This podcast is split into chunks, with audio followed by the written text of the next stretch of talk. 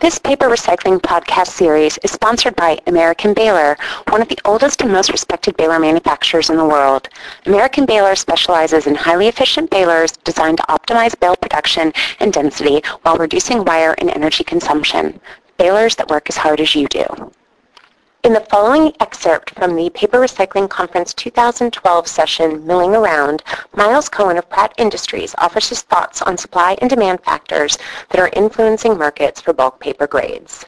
Um, in terms of supply demand dynamics, I, this is probably the page that I have with the most number of words on it. I typically don't have a whole lot of words on my slides. Um, but export Asia, I think continued unpredictability is what I would say, and that's the thing that's causing a lot of the peaks and valleys and ups and downs in the market. There's been so much talk about there's going to be self-sufficiency in Asia, um, and they are not going to be, have to import any recovered paper by the year whatever, and um, I'm not sure that'll really be, be, the case. I think that we will continue to see um, exports from Western Europe uh, and North America into Asia and other parts of the world. Um, I say ONP consumption will plummet. It has plummeted. Um, if you look at what's happened in the newsprint industry, it's not anything that everybody doesn't already know. Everybody knows this in terms of what's happened with newsprint. It's actually a little worse than the numbers show. Because of the foreign exchange in the US dollar over the last couple of years, there's been a fair amount of exports of newsprint. So if you actually look at what's consumed at households of newsprint, it's a pretty dismal picture. Um, and it's down something like different numbers, and it's down like 58% in the last four or five years.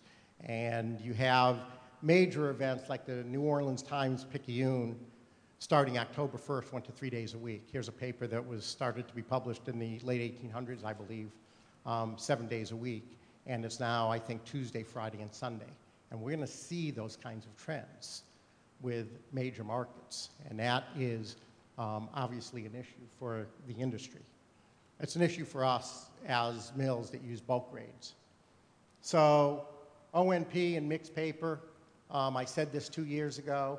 I'm going to show you a chart in a minute.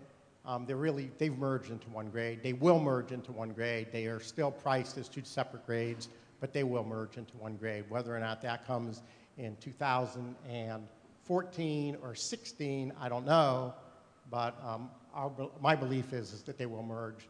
And until then, ONP, which is really a specialty grade, will trade at a discount to ONP uh, because you have longer fibers and the mills that can use ONP, uh, mixed paper, the mills that can use those, you have longer fiber, you have OCC in there, you have some sorted office paper, you have magazine, you have, um, you know, some, a lot of other grades in there. Um, and regarding OCC, lightweighting continues. Um, when we talk to our customers, the uh, Procter & Gamble's of the world, uh, which are brands like Gillette and Pampers, uh, Bounty Paper Towels, and Unilever, and all of those companies, they are always pushing us to lighter weight, lighter weight, lighter weight boxes. Um, our Shreveport mill was built as a lightweight mill. We make 23 pound medium.